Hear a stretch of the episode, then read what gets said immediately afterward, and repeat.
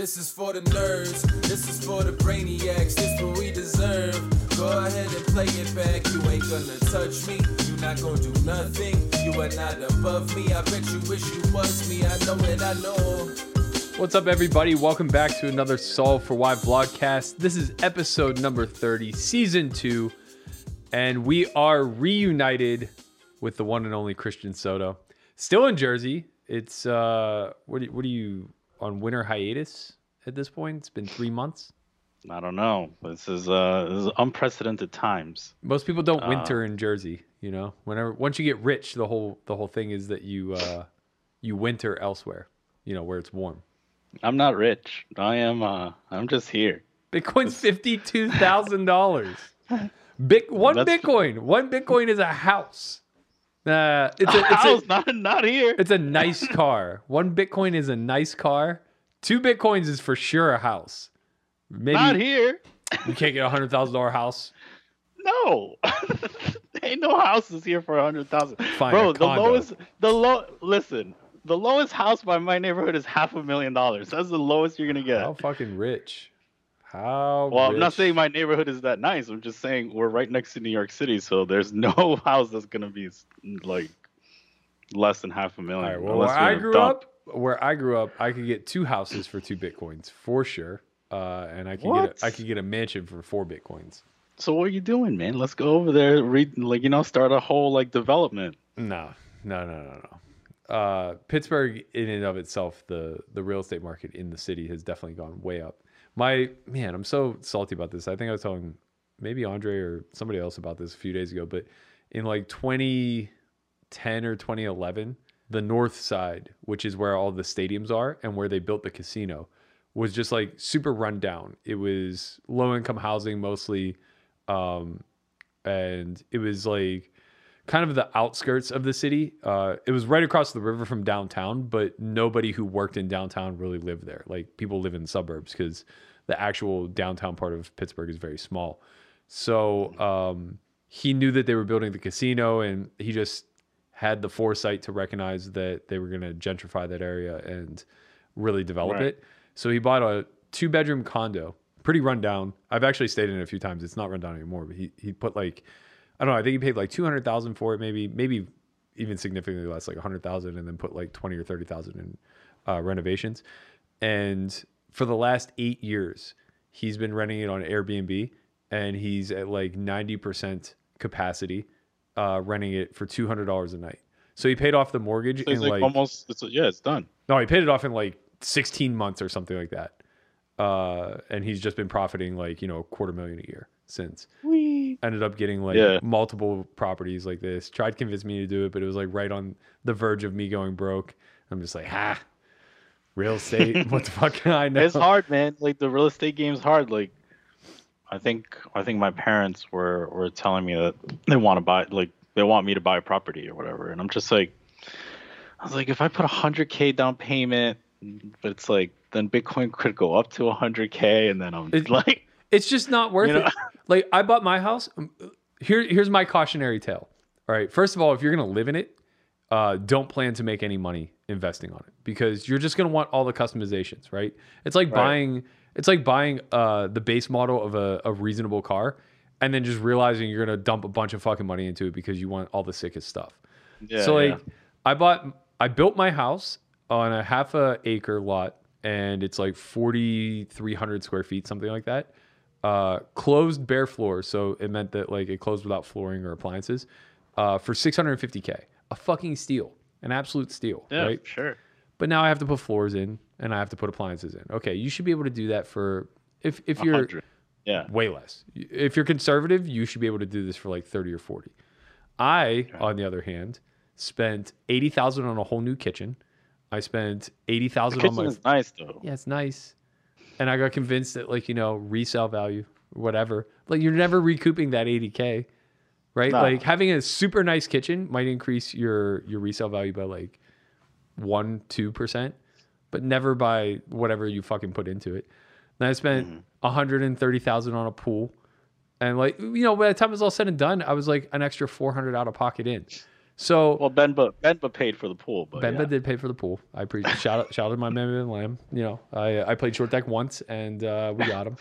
Um, but yeah, so like when it was all said and done, I think I'm into my house total for like nine fifty to a million, and it's up massive.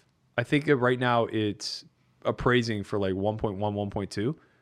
But like that's I'm still yeah, but like I'm still almost I'm barely not underwater.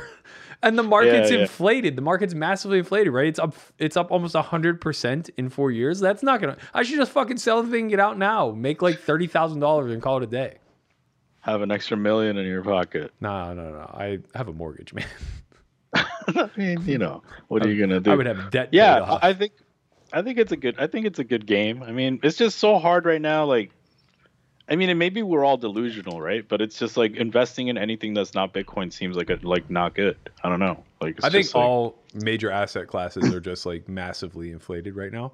My cousin's sending me all of my baseball cards as we speak.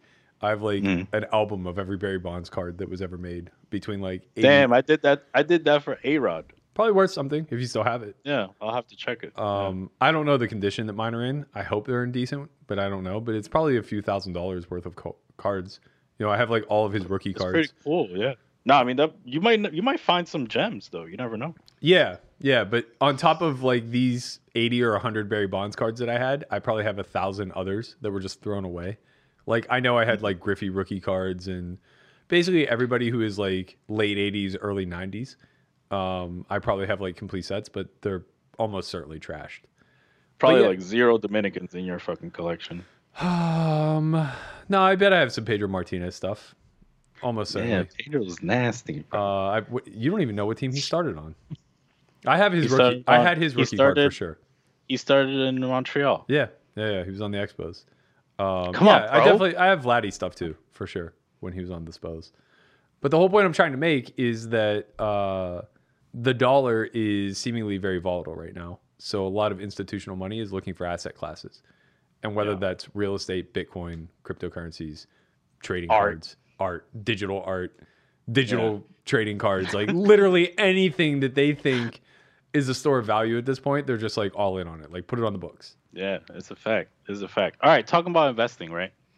Uh, one of the things, obviously, the big story that you guys spoke about last week was Landon, right? Landon and the, you know, the heads up challenge with both Bill Perkins and you know a little bit of action that is to be determined on Rob Yong.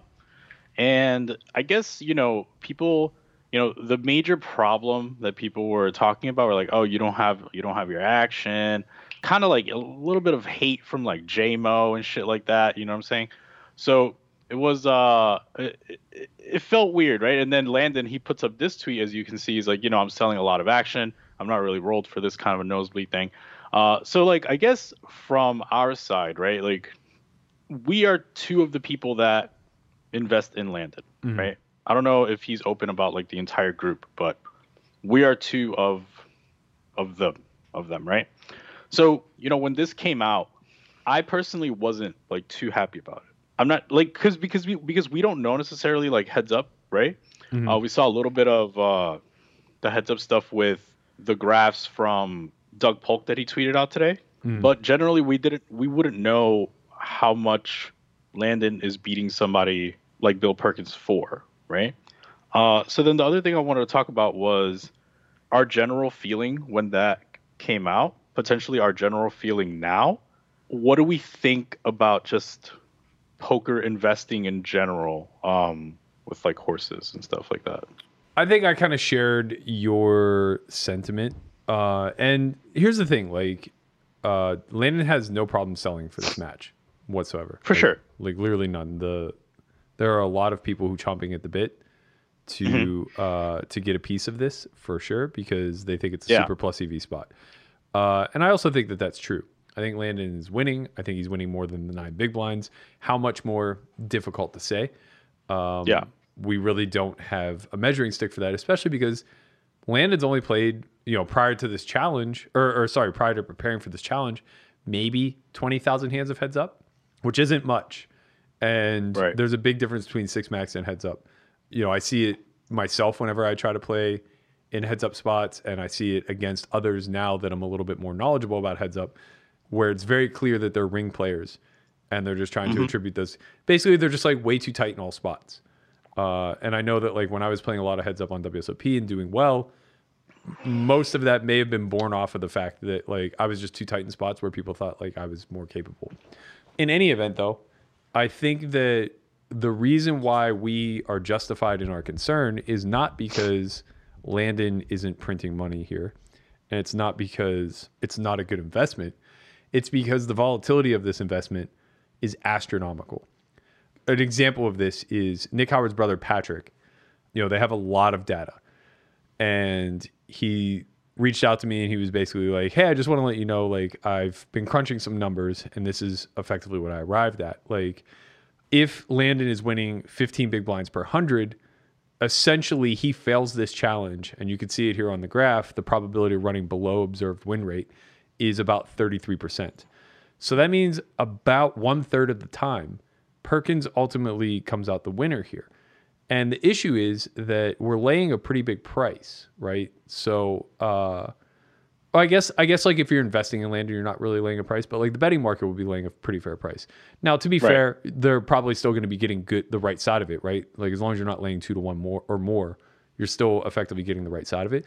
But the whole point is, is that like you know this is going to be a risk of like two million, let's say, and th- a third of the time we're going to lose uh, at least a third of that 2 million, right? Because we're spotting him 720,000 or something like that. So it's a really, really, really risky endeavor. And obviously that's plotted off of Landon winning 15 blinds per 100. Well, the inverse of that now is what does he win the two thirds of the time that he profits? And we're assuming it to be about six big blinds per 100, which works out to be um, it, it works out to be about a half a million when it's all said and done, maybe a little Okay. bit less. So a little bit less, like 400k actually. Um, and it's like, okay, well that's spectacular. You know what I mean? It's like, Yeah. So two thirds of the time we win 400k, one third of the time we lose at least 700k. And yeah, it feels like it even. It feels like it's even, and, and like that kind of a of a split, right? Well, it can almost be worse because we're not capped at the 700k loss, right? And obviously we're Right, not we're not we're not obviously capped at the 400k win either. But like within the realm of standard deviation, it's it's going to work out basically on average where it's like, yeah, Landon's just really not if if his win rate if his true win rate is 15 big blinds over per 100 over the course of this 20,000 uh hand match, then yeah, like he's just he's putting in a lot of hours in hands for not very much money. And from the investment side, the investment side, that's not like super super attractive. Do you have the same concerns of the of the match where maybe he's winning 15 big blinds hand one, but not necessarily hand 20,000? No, no, because I think if he's winning 15 big blinds at hand one, I don't think Perkins can close that gap faster than like I don't think the same diminishing returns exist for Landon as they did for Doug. Doug was hmm. like pretty high up on the heads up hierarchy already. So Right, right, right, right. It's much different. yeah, his refinement process was really just going to be like tweaking some pre-flop strategies and uh, you know eking out a big blind here or there by applying a little bit more perfectly post. I think Landon will, and I, and I trust the the group of people that are working with Landon too, in the sense that they're not just solver driven. Uh, yeah. I, I think that they're very adjustment driven. So if they see and can key in on some spots where like it's very clear Perkins is improving in this particular area where we were deriving a fair amount of win rate before, um, we Yeah. now need to balance out that area and start to look for other holes because you can't when you're when you're in Perkins's shoes unless he comes in four months prepared already, you know, has already closed the gap massively uh, without that being the case, you can't cover all your bases, right? If you get really Right, good at right, one right. thing that your opponent was exploiting you at, then there are going to be two or three other things that are going left unstudied. What do you think? I mean, I agree with you. I like um, when the team was being set up of Landon. I think everyone kind of agreed that we wanted a team that wasn't necessarily just going to be like a solver team. It was going to be like a more complete team of people, and I think his team is pretty good. Uh, in in terms of Perkins, you you know you had your opinion on like what Daniel should do right going in. What what do you think is is like would be Perkins's approach like of coming in? I mean, for him, it's like if, if he can, if he could show up day one and play the way Daniel played, like he's gonna make this a fucking nightmare for Landon. But what if what if he shows up playing the way Daniel played hand one? I still think it's kind of the same thing. If he can progress the same way that Daniel did, I think that it's going to be a problem for Landon. Not in the sense that Landon loses the challenge. I think I, I think if that were the case, he probably wins a little bit more than his fair share of the sixty-seven percent. But it just depends on how hard Bill is willing to work. And like this is a narrative that I really want to crush because it's one that I hear flippantly being thrown around a lot in the group chatter, like our our little inner circle of just like, you know, Perkins has never finished one of these challenges. He's not going to put the work in. Um, there's just a good probability that he doesn't care enough about this spot that Landon's sheer will, desire, and you know, risk factor is going to make him a massive favorite. I don't think that's true. Basically, I think like either Bill shows up day one, uber prepared, and this is going to be a dogfight, or the match just never happens. I don't really think Yeah. that there's some in between where like he plays 20,000 hands with the exact knowledge that he possesses today. Yeah, I could see a world where Bill says like, ah, I don't really want to play anymore. Here's like, you know, here's 30k. Like, I don't want to, like, I don't want to bother with this anymore. Um, or there's another world where he wants to play Yeah. and he wants to do well. You know, I I agree with you. I don't really see an in between though with Bill, right? Like he's like kind of all in or he's out. You know, he he's not like kind of like a like okay, I'll give it a shot type of thing. Like he's more like like no no no no no no. We're gonna die with zero or we're gonna live forever. Like it's like Yeah. he's not that you know. Um, I So, think yeah, people see uh, him as just like a really wealthy, almost playboy type who doesn't have the time or energy to dedicate three months to poker, let alone six months to poker study and play. And that's probably hmm. very true. But I'm pretty confident that he acquired that level of wealth and status in his life by being willing to make three and six month sacrifices. So oh, if- for sure. yeah, right? if, if this is be. just something that is on his radar to being priority number one, I think he'll make it priority number one. And I don't think he's as incompetent as we we paint him. Like I don't think the the the broad brush of incompetent wreck fits somebody of like Perkins' narrative. Yeah, yeah, I, I agree. I think he's like definitely a, a bright dude, and then if he wants to do it, maybe he's like always wanted to to do something like this, you know, like and he just like never had the time, and maybe there's like a little window of time right now where he could do it. Yeah. I would also Yeah, just be more confident in him being lazy and unstudied and unprepared if he didn't have the same access that, that Daniel has. Yeah, different. It's a different. Yeah, it's uh, it's nice when when when you have a team that you could just like go to, right?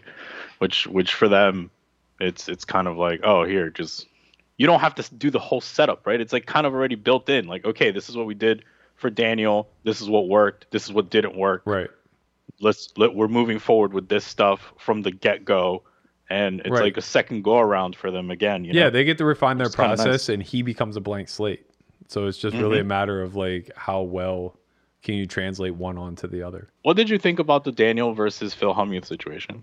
Uh I heard it's a go. I think I think Phil greenlit. Yeah, they're gonna play. They're gonna play on high stakes feud. Yeah. so that'll be the that'll be the next challenge. Um, as you see the the real kid poker tweet here, he said he'll play he'll play you big guy and he and wherever. Um, and they ended up agreeing to it. So yeah, I mean, I think the market is going to heavily favor Daniel, Yeah. like I agree. huge I- in this match. I think I would take Phil. Um, That's the thing. I was about to say that. Like this getting the right like, price. I think I would take Phil because of the format. Yeah, the format is just it's in Phil's it's in Phil's like doghouse, right? Here- it's like well, here's the thing: when, when the blinds continually increase, when you're playing a sit and go instead of cash, redlining isn't that important at all, Mm-hmm. right? So it's so so much about volatility and stack preservation, and those are two things Mm-hmm. that like Daniel just didn't have to concern himself with in this heads up challenge. So a lot of the things that Daniel got really fucking good and great at aren't going to apply because he's going to be against an imbalanced opponent who is never bluffing at the proper frequencies. So, you know, you put yourself in a situation. Imagine imagine playing a heads up match where your bluff catchers underperformed so much that you had to fold most of them. Like how much? yeah, do- but it, it can't be both ways, right? Well, because then he just gets to run him over, right? No, but but that's the thing. The redlining doesn't really matter, right? Because think about the instances through which he'll run Phil over. The very first adjustment that he'll have to make is folding the big blind at a significantly higher rate because Phil's just not opening a proper range on the button, right? If you reduce Phil's opening range to like 35%, suddenly you can't VPIP 80 from the big. Yeah, the thing was so Phil was running uh he was running like a 70-10 in terms of 70% limp and 10% open versus Antonio, And that makes sense to me. which is And, not something we see often, right? Right, but even even again now, uh, so that lowers volatility from his standpoint, which is great. He's just going to overfold from the big blind, which isn't going to matter all that much. Like, sure, he's losing, you know, 0.75 big blinds instead of 0.5 from that position or, or something of that nature. But you just don't play enough hands for it to fucking matter. All that matters is you know the the, the last all in and things of that nature. But more importantly, Phil's going to recoup a lot of that EV simply by putting Daniel in very difficult spots where like when pots are small, the it's it's not really going to matter any anymore. So like redlining in small pots isn't that big of a deal. And when pots are cr- extremely big, Phil just has it, right? Because like Yeah. he, he just he's so linear in nature. He just never is at mm-hmm. bottom, right? And I'm not saying that that makes Phil a favorite by any stretch. I definitely don't think that's true. If we're betting no odds, I take Daniel 100% of the time. Yeah. Without question. Yeah, for sure. But if you're going to lay me 4 to 1, I'll take Hellmuth every single fucking time. Even like 3 to 1, like it's just like Hellmuth is I just don't think any- do fine. right? I just think in that format, it's it's really difficult to be that big of a favorite. Yeah, yeah, because those blinds escalate, and he's just like not going to punt it, which is like annoying, right? You're also He'll just playing. never punt it. You're you're playing 300 hands to conclusion, right? Mm-hmm. Like the the match literally ends in 300 hands. So it's just Yeah. like the amount of variance and could happen. volatility. Yeah, it's it's so impossible. It's like when Doug tweeted, uh, for those of you who are betting me as a two to one favorite uh, for any one given match, stop it. It's literally impossible. No matter how good I am, no matter how big my win rate is, it's literally impossible Yeah. for me to be a two to one favorite over Daniel in any one session of six to eight hundred hands. Yeah, I, I I didn't even know that. I thought maybe maybe it was a thing. You know, I was getting action at two to one. um, and I was I was betting obviously Daniel's side at one to two or whatever. But yeah, um, okay. Talking about um, have you watched a little bit of the high stakes poker stuff or no? Yeah, I saw the most recent episode. The one where he folded Ace King. Yeah, yeah, Yeah, I mean, genius. I was having this I was having this discussion with some friends and I was like it's always about Lynn. Like I don't know why. It's always about Lynn. They were like, "Would you take Lynn or Phil Hellmuth?" And I was like, "Lynn, what are you talking about?" Like I'm like, "This guy's folding ace king to Dwan's oh, like like Right. what are you talking about?" Hellmuth's, like, "Oh, Hellmuth's floor and ceiling are maybe like one or two big blinds per hundred difference, right? Like his floor Yeah. may be that he's like literally winning zero, and his ceiling might be like two big blinds per hundred. yeah, it's like, what are you talking about? This guy's never like Yeah. he's at the mercy of making nuts. Yeah, Like, like but the thing is, you can't lose much that way. So like his floor is actually relatively high, but yeah. his ceiling is so goddamn low that it doesn't compensate. Okay, so just for everyone that didn't follow, right, and uh, the Ace King hand. So in this in this hand, uh, Lazaro, Lazaro. Sure. If you're gonna put Yeah. the if you're gonna put the Spanish spin on it, then yeah. But like you know, we we we're gonna call him Lazaro. You can call him Laz. Lazaro. His name is Lazaro. okay, sure. Like, okay, so Lazaro limps like under the gun of one, and they're like seven handed or something. Hmm. Uh, it folds to Dur, who ISOs with like some dusty hand. I think it was like Jack, 10. seven. Jack ten. Oh, that's not dusty. That's pretty good. Okay. I think it was like Jack So- ten off. okay, so he ISOs Jack 10 off. Then Hellmuth is in the blind, I believe the big blind, and he just flats Ace King offsuit, which is weird against a range that is it's Dur. Like it's Dur's ISO range. I was confused by the whole hand. I thought Laz straddled, and that everybody had limped to Laz, and then No, no, he no, just no. like peers down. and was like, "Oh, hello." No, no, no. Lazaro limped. Okay. And then like probably like another limp and then an ISO. Yeah, yeah. There was definitely multi-way action. and then Hellmuth flats, which I didn't understand at all because the most hand. likely scenario the most likely scenario is that Lazaro is going to call, right? Like with Mhm. like 10-8 off or whatever. yeah, he's he's super wide. Yeah, and then it just goes multi-way with you out of position with ace king off, which is strange. Mhm. Um, Oh, you and might have just- been right. It might have been Durr had Jack seven suited. I he Yeah, definitely flopped the Jack. I remember that part. I thought he had Jack seven of diamonds. That's what He like, could've. he's just in He there with the, with the red. You know, he, he uh, you know, the red suits are the aggressive suits for Durr. You know. Mhm, mhm. Um, okay, so then I did it. It didn't make any sense. So then Lazaro now limp three bets. To like Durr 15k. Yeah. Yeah, and as you see the Oh, action Jack seven here, clubs. he just folds. He like talks to him. He, he's like talking to him like, "Oh, you got something? You just want to give it to me?" Uh, and then like Lazaro says something back to him, which he read as strong, and he just mucks the hand. Yeah. And he goes, "Okay, okay," and he just, and then a king flops, and I, I'm sad that they didn't fucking zoom in on his face. like, but this is the type of play. Okay, this is the reason why people say Phil Hellmuth sucks. It's not that you know they hate him or or whatever, but this doesn't make any sense. It it Like, does though. Zero sense. It does though. Like from a live perspective, Okay. I, I understand where he's coming from. There are just spots where like people are just way too tight and don't possess bluffs. Right? And, like Laz just isn't bluffing there ever. So He's not. he was yeah. Hellmuth was in a best case scenario. He was in a best case scenario where he was chopping with Laz and he still has Dur to contend with. I'm not justifying the fold. Obviously, he's just three bet Dur to begin with. But like when your main emphasis in your strategy is to play conservative to a fault, to play conservative in a way where you're not, you're never, he's never, ever, ever trying to maximize value with less than the nuts, right? Never. Literally, it is of no interest to Hellmuth. And because he's never trying to maximize value with less than the nuts, he doesn't have to worry about incorporating bluffs or bottom of range to help those stronger hands perform, right?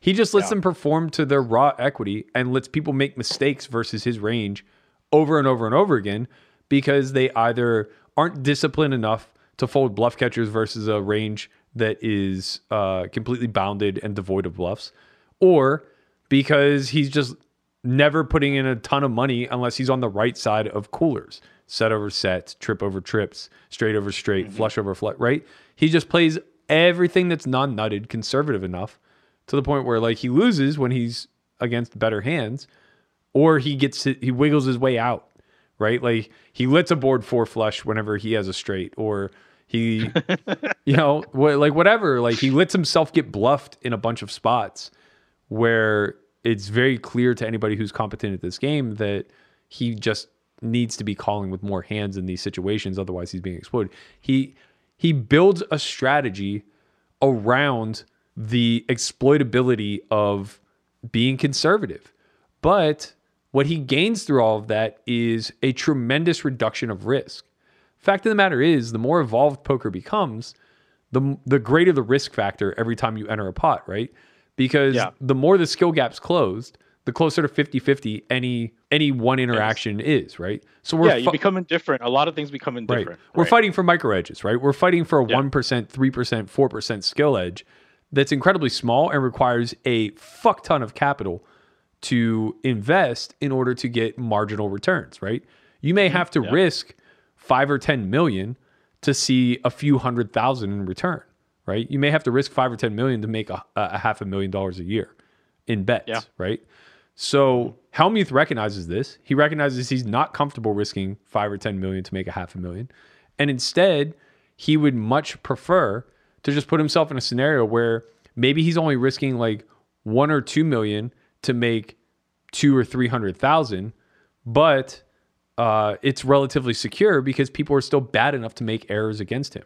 If everybody just understood the way that he's exploitable and just never gave the guy action, he'd be out of poker or he would strictly play tournaments, right? but he plays soft over, Silicon Valley games where they want to say they beat Hellmuth in a pot.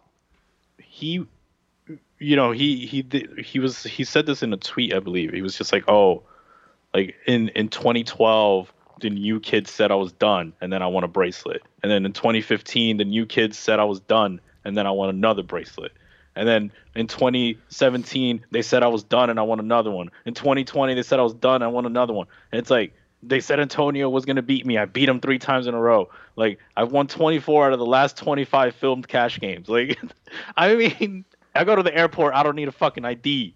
Like, you know, like the I guy's mean- kind of a little bit of a legend. Like, Yeah, and and the thing is, is that like fuck everybody who says he's bad, because they're all the people that are contributing to his win rate.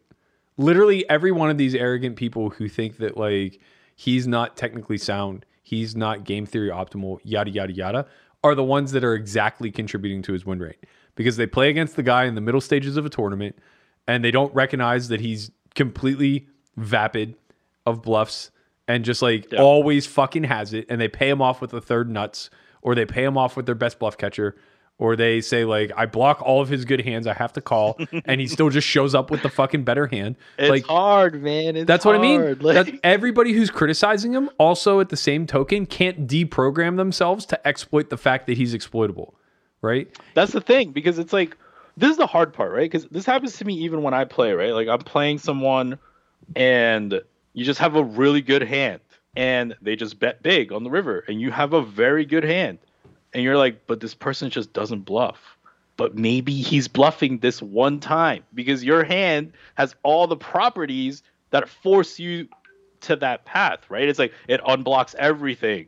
It like has the nut the nut catcher, right? It like it's like you have to call this hand and it's like so you call and then he just shows you once again the hand that that he's supposed to have and in a tournament like you're mentioning it's very costly because you're not going to have the opportunity to get that back Right. like Hellmuth's going to just now have 80 big blinds and fold his way to another stage in the in the in the structure and we're not going to see those He's also uh, not again, Kessler, right? He's not Kessler. He doesn't try to navigate these fields by just like literally folding his way to the top. He he gets in the mix. He just gets in the mix very passively and conservatively. You know, he mm-hmm. calls a lot of raises. He traps. He limps Yeah. a lot from spots and you know, he forces people to put in money actively against him when he's at the top of his range. Yeah. And that's Yeah. just going to win if nobody's willing to adjust.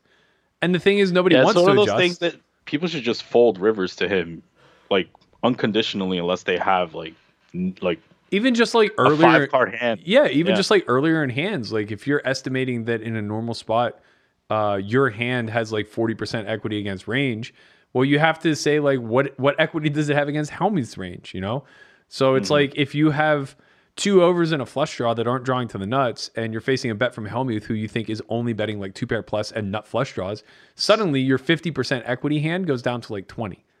And it's just like, Does oh, this is an insane fold, but like that's what I'm supposed to do versus a guy who literally has constructed a strategy around the fact that we are all too stupid to stop paying him off. around value. Yeah, it's one of the first things you taught me actually. Like early on, uh, you were like, your strategy is constructed around value. Your strategy should be constructed around bluffs. And at the time, like it was really hard to understand that, but it makes sense. It's like no, like your bluffs first. Right. They your help your value value comes through. perform. Yeah. Right. Value's easy. No, nobody needs to put any thought into how to better play value. The way you better play value is that you have bluffs to to complement it so that it performs better. It forces people to call you more. And so long as that is true, now you start printing money at the top and you hope that you're bluffing at the proper frequencies where you're breaking even with them. I have a theory in why live players don't really ever bluff, and it's because or, or are really bad at bluffing, Mm-hmm. and it's because so many pots go multi-way and you just can't bluff. I think that's very. So- uh, it's funny. I was kind of uh, having a little bit of fun with you in the group chat the other day when uh, we were sweating our horse. Every time that what I felt to be a very clear spot came up, the the disclaimer from you and the horse, where but it's multi-way. Uh, I just find that to be like so laughable. It's just like if you are in a game with six relatively incompetent people, which is what's going to happen when hands go multi-way quite often is you just have speculative players who play way too many Yeah. fucking hands your high equity hands are just your high equity hands I like that term, Burke. which speculative players. like let's invite some speculative players to the game. yeah they they uh they live and die by the let's see three mantra I like that. You know, like all these other terms like VIP. No, this is a speculative player, bro. This guy's a speculative Yeah. player. Let's invite some specs. That sounds that sounds racist though. You're getting close. I don't know, man. I feel like people don't bluff. I mean, in the games I've played in my life, like when it's multi-way and a bet goes in, Yeah. when and they're facing three people, it's that- hard. People don't bluff. But that's because people use too big of sizes. Like multi-way, you just bluff cheaper. You you can start Yeah, bluffing for yeah. like ten percent. The whole purpose of like uh, a pro bet on the flop multi-way is to clean up equity to the point where now you are still against a relatively wide defending range, and you're now in a heads-up spot, right? Because now leverage just if if you're in a four-way pot and you can get it to heads up where the the person that called you is the one who was closing the action anyway, you can guarantee that that's the widest defending range because they don't have anybody else to think about, and now you're in a situation where you're probably in position. So you just have everything leveraging in your favor moving forward. You're the uncapped range. You have the position. Uh, the pot is now heads up, so equity is being distributed more evenly between the two of you. Everything is just like working in your favor. And when that Yeah. fails, who gives a shit? You bet. You bet small. So let's talk about uh poker out loud. I did want to talk about that because it's something that that was recorded, and I kind of guess I guess we never really got the chance to like kind of discuss your experience and the experience of the group and when people should expect it. I saw some discussion in the group chat today of like the vloggers getting some of their clips. Um, give me kind of your like your experience of this go around, as well as like maybe uh, one of your favorite hands that either you saw uh, or that you played. Okay. Um, yeah, we may be a little premature on this bec- just because it's launching in 12 days. So the vlogger uh, episode one will be out March 2nd, which is, is a Tuesday, I believe. Uh, and we'll be releasing new episodes every Tuesday for 10 weeks. Um, the sub site, I believe we are launching March 1st, that Monday, uh, or March 4th, that Thursday. I, I honestly can't recall, but whatever it is, that's going to be the weekly um, launch time for for each of them. Um, the vlogger edition was really fun. Uh, I didn't get to watch all of the play, but uh, I sat in for maybe the first orbit or so, and then uh, the last orbit. Um, there's a banger of a hand that ends the season. So the very last hand that they play between uh, Johnny Vibes and Matt Vaughn is kind of a monster. It's it's a real head scratcher. Uh, I think they're all like all six players are probably going to do some sort of analysis on this hand. It was a four bet pot. It was just pretty interesting. Uh, so I think that that one was pretty cool. Well, I guess I should like clarify who the vlogger session was. It was Matt Vaughn, uh, Johnny Vibes, Marley, Rampage Poker, um, Trevor Savage, and who am I leaving Landon. off? Oh, and Landon. Yeah, of course, the non-vlogger. Yeah. Um, so I think that that one's going to be pretty good. The subscription site one was so much fun, man. I think that like we've come so far from season one, where it was more of like a dick waving contest where we were so deep we just wanted to see like how out of line we could all get. And the idea wasn't really to create a training product. It was more so to create something that was entertaining where you could kind of Yeah. get in the minds of how different archetypes thought. You know we had jack who was relatively tight. We had Yeah. uh, jordan who was just like off the rails loose. We had you that was like super stuck and kind of like getting a little bit out of line here and there and then Nick and I who were controlled madness, if you will. Like Yeah. we were within our Controlled, maximally, maximally exploitative. yeah, like we were within our own boundaries of construction, but we were way outside that of optimal. Uh, and it Right, was just creating a pretty chaotic environment. And I think that that's like super fun to watch. Knowing that it was 2017, I think gives it a little bit of a pass as far as like what what qualified as like decent strategy back then. But you know, if you look at It, like it wasn't. It wasn't. It, but I agree with you. It wasn't like necessarily. It, it was an entertainment product more than it was a training product at the time. yeah, Like if you had to split it and like, oh, how much is it training? How much can you like watch this and then implement in your game? It was like probably like twenty five percent. It should never be that though. Uh, even even No, this I agree with you. Yeah, even season five, which I think is like really fucking good poker. Uh, it's me, Landon, Jeremiah Williams, uh, Lynn, and Chris Konvalenka. I just think it's like really sound poker, really sound thought processes. But even still, nobody should watch it and say like, "Oh, I'm going to do that in my next session." That's not the purpose at all. So like, whether you're talking about season one or season five, the the clear value proposition of this product is that you get to listen in on the thoughts of archetypes that you'll find in your own environment, right? Yeah. So you get to hear how somebody like Landon or Jeremiah, who are effectively children of the sim, how they work through their thought processes. And you can kind of try to either poke holes in that or uh, adopt a little bit of that thinking, that linear thinking, that logical thinking yourself.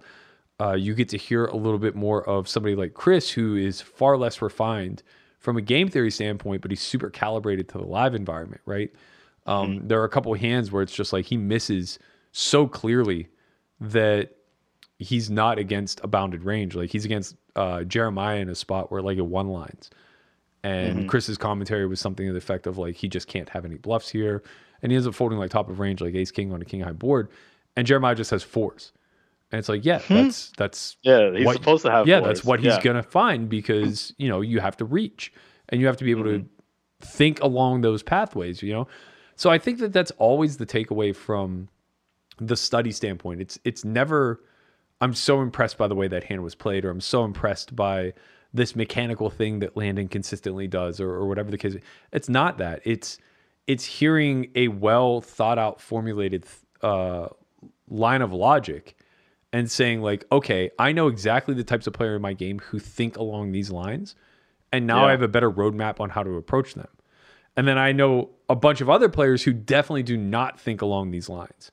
And so if they're Right. missing all these details, these are areas where I can exploit them, right? Otherwise, absolutely. yeah, it's just a lot of fun. You know, it's it's back and forth. There's some shit talking taking place. I'm pretty sure Lynn called every one of us a monkey at some point or another throughout the session. You know, it, that that type of stuff I I think is just like good TV, if you will.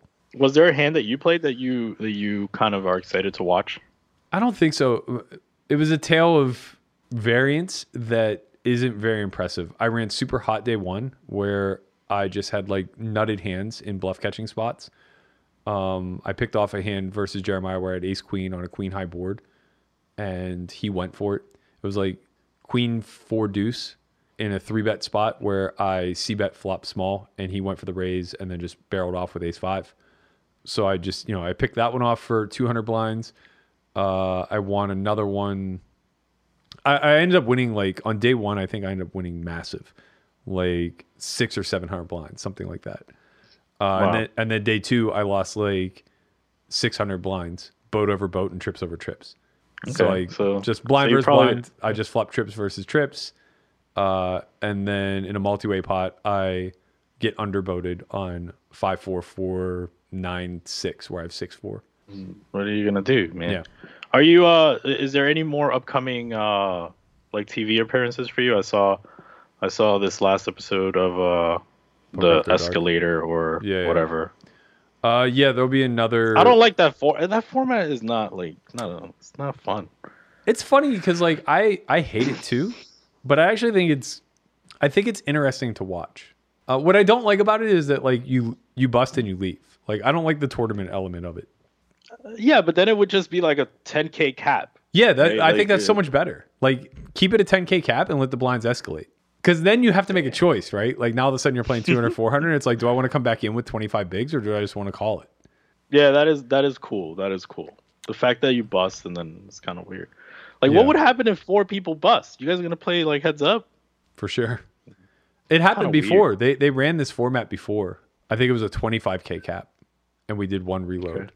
Oh no, it was a 25k cap, no reloads, and we allowed one to one person. So we drew high cards, and whoever drew the highest card was allowed to reload once. Um, this was probably like 18 months ago, two years ago. It was like me, Benba. Carry, was carry in it? No, no, no, no. You're talking about the one where I swung a million in each way. Yeah. No, no, Yeah. no. This this was just like this was in Poker Go Studios for sure. Okay. Um, okay. but it was over in like three hours. So like there's it a lot was of just lights a lot out. of speculative players. I think we made it to like the second blind level and just like they were heads up. Okay. All right. Well, some of the news that came out also was Veronica is the new host of Poker After Dark, which I thought was great. Yeah.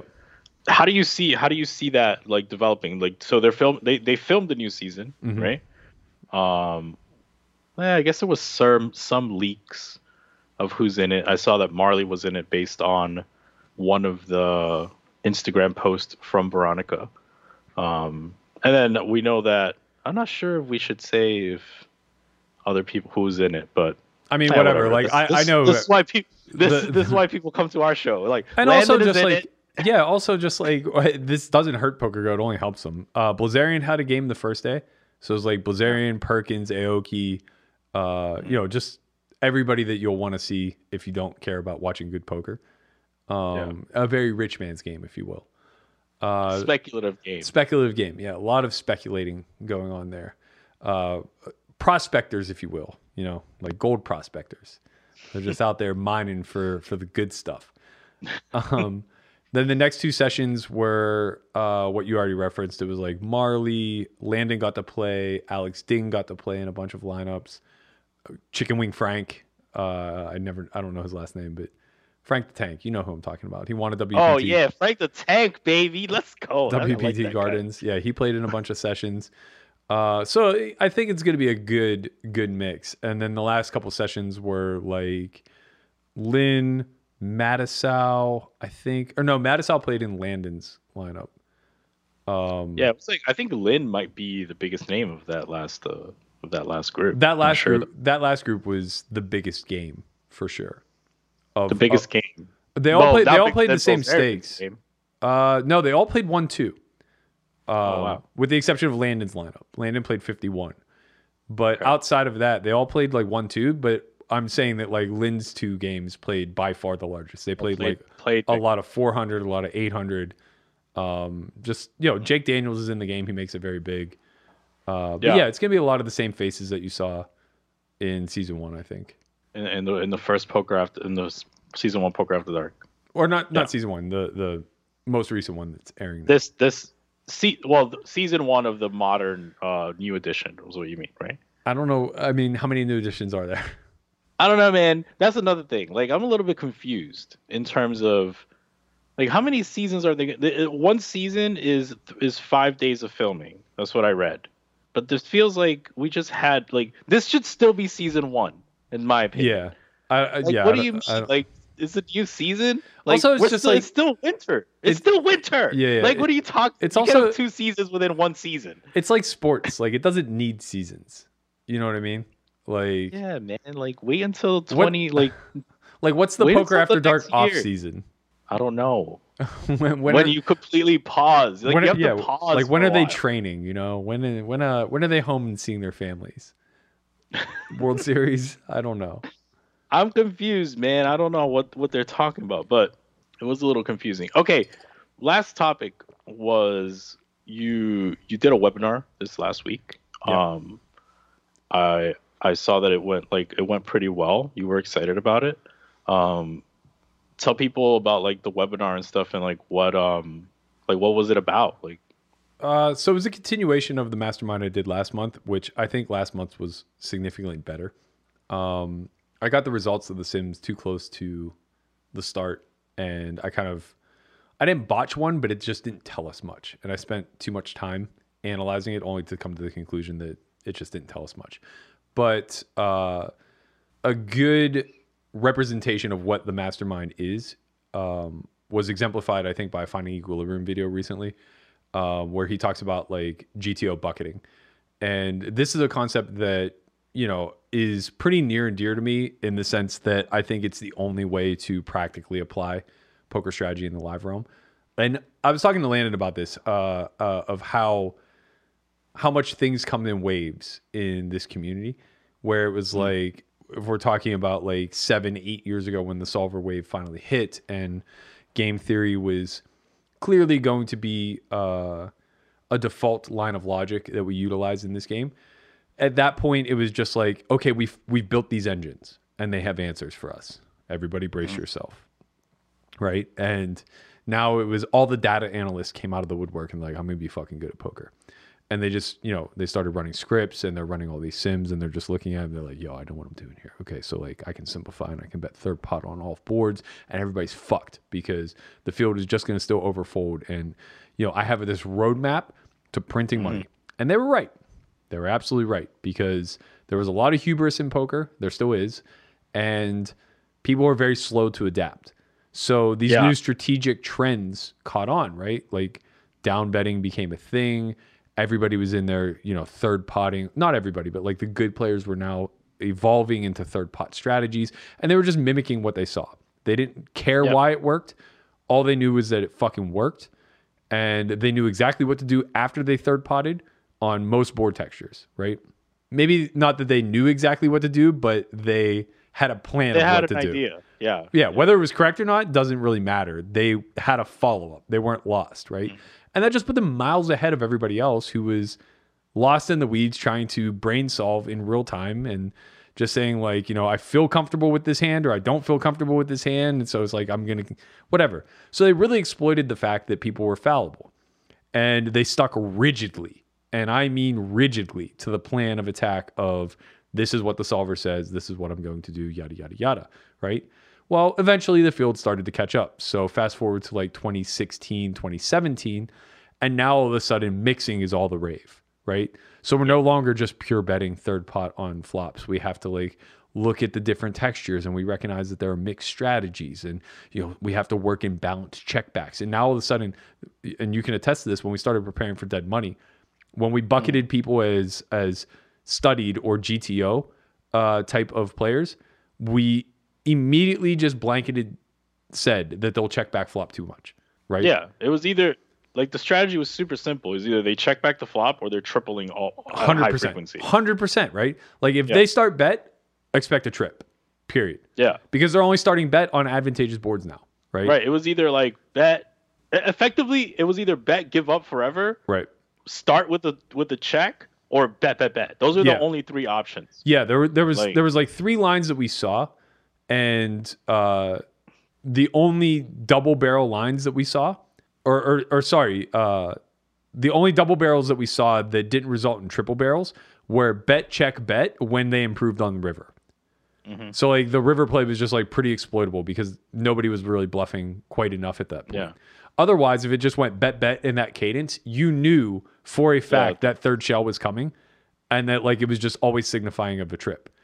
Uh, Yep. And you just didn't really see the check back bet bet all that often either, right? It was like No. it was either check check bet or uh, check bet bet or sorry check bet check because it was mostly marginal hands.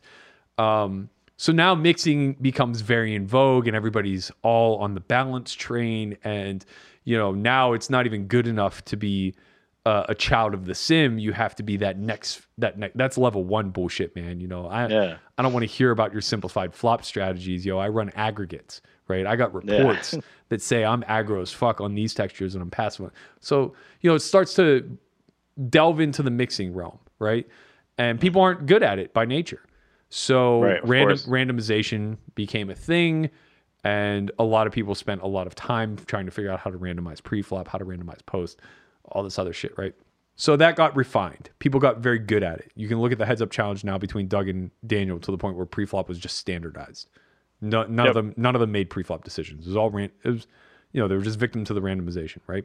Now you fast forward to like 2020, 2021, and what people are recognizing is that oh, we're still playing against humans and they fucking suck because now we have mass data that just tells us that they fucking suck. So even with all these mixes, even with all these sims, even with all the randomization, we can still just find hotspots where it's like everybody's underperforming on these particular streets. Everybody's underperforming on these particular flop textures with their c-bet strategies. Nobody is complicating things enough. They're still choosing one side strategies, yada, yada, yada, yada. Mm-hmm, and what mm-hmm. ultimately people are arriving at is let's go pure again. Let's follow the incentive of the fucking hand. I don't care. Like one of the things that uh, I hear getting kicked around about like elite level heads up players, I, I think Doug said this in an interview, is they don't think about it as range versus range. They think about it as their hand, the incentives of said hand, and how that actually mirrors their opponent's range's defense strategy. And that makes sense because truly I feel like we've been, but but like, ironically, like you've been saying that for a long time. Yeah. like you you've been saying like like no like just play your hand and like this hand is going to shift him that way Right. and then you play that way. Yeah, it's kind of it's kind of ironic, right? Well, uh, I mean, it's logical. It it wasn't an accident that I arrived at that conclusion. That's what card removal does, right? Yeah. Whenever you have a hand that eliminates certain candidates from your opponent's range, it means that he's imbalanced, period. That's the whole problem is like the the concept of balance assumes that either both hands are unknown or that uh somehow multiple of the same card exist in the deck, right? Because the second that you have the ace of spades and he can't have the ace of spades, he becomes capped. And if he's capped, his availability to balance is just restricted, right? It's just limited.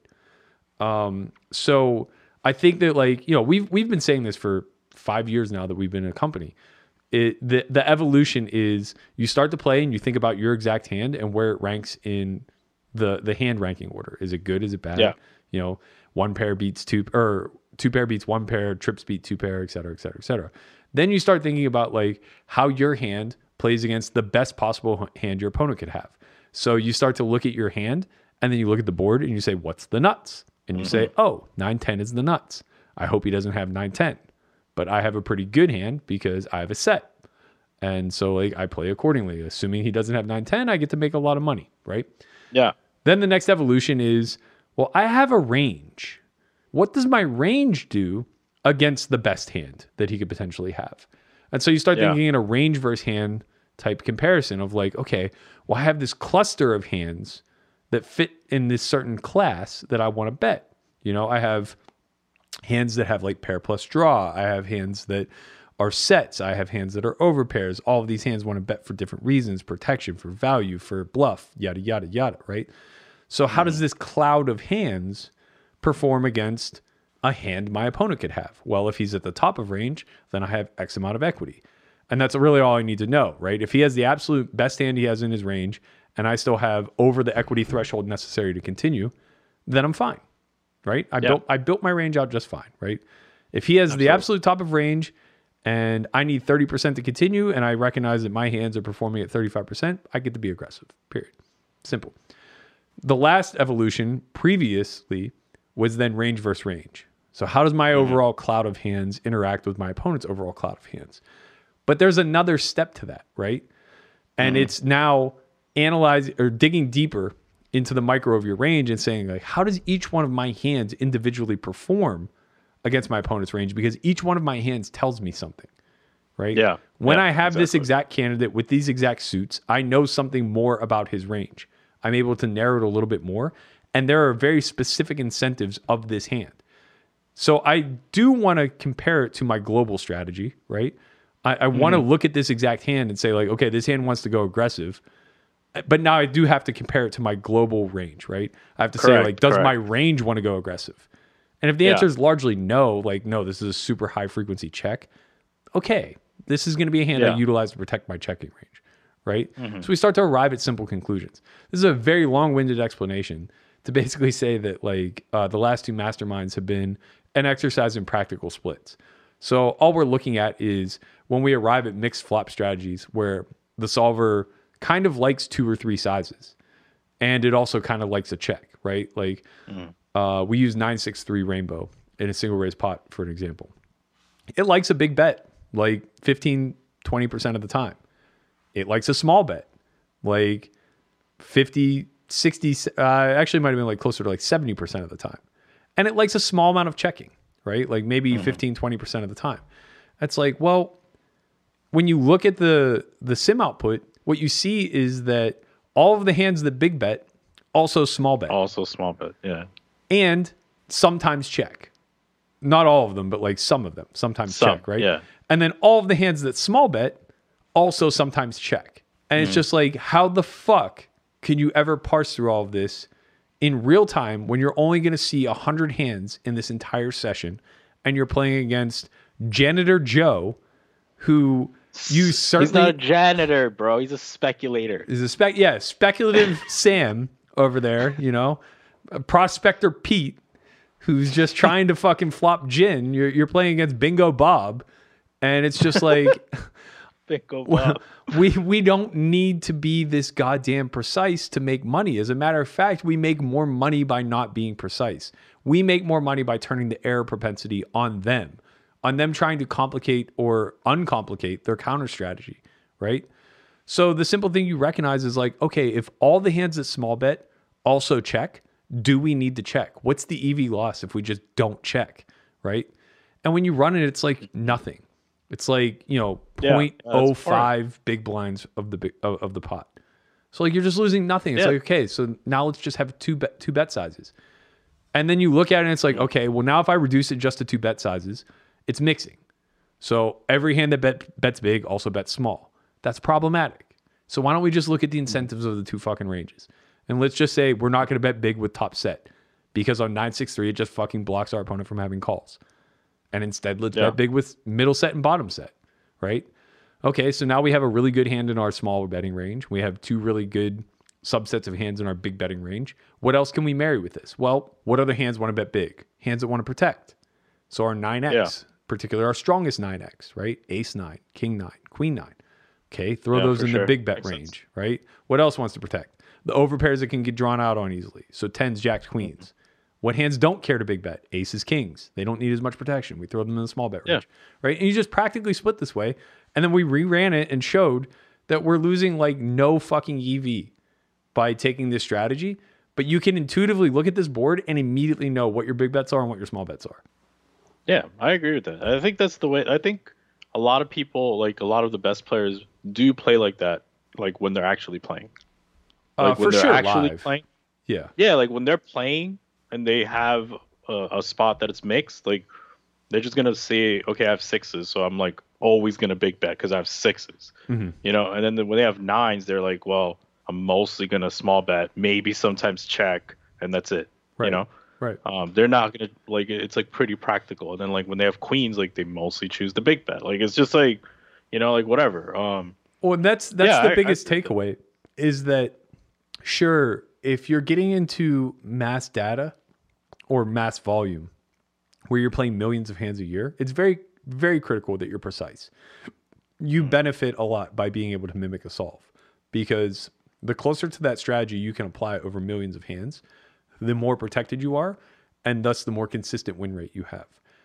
However, if you're just one tabling, putting in very, very, very low volume, and you have an intimate knowledge of where your opponents are flawed, you're infinitely more incentivized to just maximize your exploits, right? And just play as practically as you possibly can to a point where it's unclear to them how you're deviating, but you're deviating, right? yeah, And I, I think that like that's where I say I, I use this phrase a lot, but it's losing the forest for the trees, right? So you're too focused on the trees to actually see the forest, and that's uh, that that's a lot of what's happening here. When you're so insanely focused on the minutia of the splits and making sure that all of your frequencies are correct and that all your mixes are correct and that you're randomizing and all this other stuff, you've forgotten about the fact that the true purpose of game theory in most instances is just to give you heuristics to think logically. So if we can literally just have a heuristic that says middle set is higher EV to bet big than top set because middle set gets called by more top pairs. That's pretty simple, right? That's that's a pretty simple uh, rule of thumb to abide by, and it's way easier for people to understand that strategically than recognizing that like oh well sixes goes hyper aggressive 72% of the time and 18% of the time they small bet and you know 10% of the time they actually check back for the sake of protecting range and like all of these things intertwine to earn you an extra 6 cents. the 6 cents is true. It's true. All right, I thought the conversation was awesome today. I'm really happy I got to uh to join in today. I was uh I don't know. I was uh, I was a little bit out of out of the game, you know. I was like sick for fucking forever. But dude, don't lose the fucking ocean for the seas. Don't uh don't uh you know what else what else can we you know don't I don't know don't- When when are don't you coming when are you coming back to don't Vegas? don't lose the ocean for the seas. I don't know, man. It's probably soon, man. It's like it's probably it's probably time to go back. All and- right, and forget Vegas. evaluate. Forget Vegas. Uh are you up for a March snowboarding trip? Yeah, yeah, I'm going. I already told I already told Dan. Did you really? Yeah. Okay, yeah. Second week of March, we all want to go to Tahoe. Yeah, I told Dan I'm in. I said I, I spoke to him about it. The fuck out! I don't believe you for a second. Bro, what are you talking about, bro? I said I told Dan Dominican on skis, get ready. Let's go. Let's go. Okay, I'm I'm pumped for this. I'll I'll even take lessons with you. I don't care. I'll do it again. I don't think I'm good Dude. enough or like I'm Good. here. I've never been on a fucking ski. I, I- no, no, no. Snowboard, snowboard. You got to snowboard. Whatever. Yeah, Whatever, yeah. Anything. Basically, I I'm still bad enough where I want to recruit as many of my friends as possible to at least get to my level of bad, while like before I get good. Because if I if I end up getting good, then I'm just gonna be isolated. It's just gonna be me and Dan, and I don't enjoy his company that much. yeah, I told Dan I was in. I told I'm definitely going. So, nice. Oh, I'm All right. Okay. I told him Dominican on skis. he started laughing it's like the Jamaicans with a bobsled team. because I was like, Dan, what do you think's gonna happen with Bitcoin? And he's like, It's anybody's guess now, man. Nobody knows.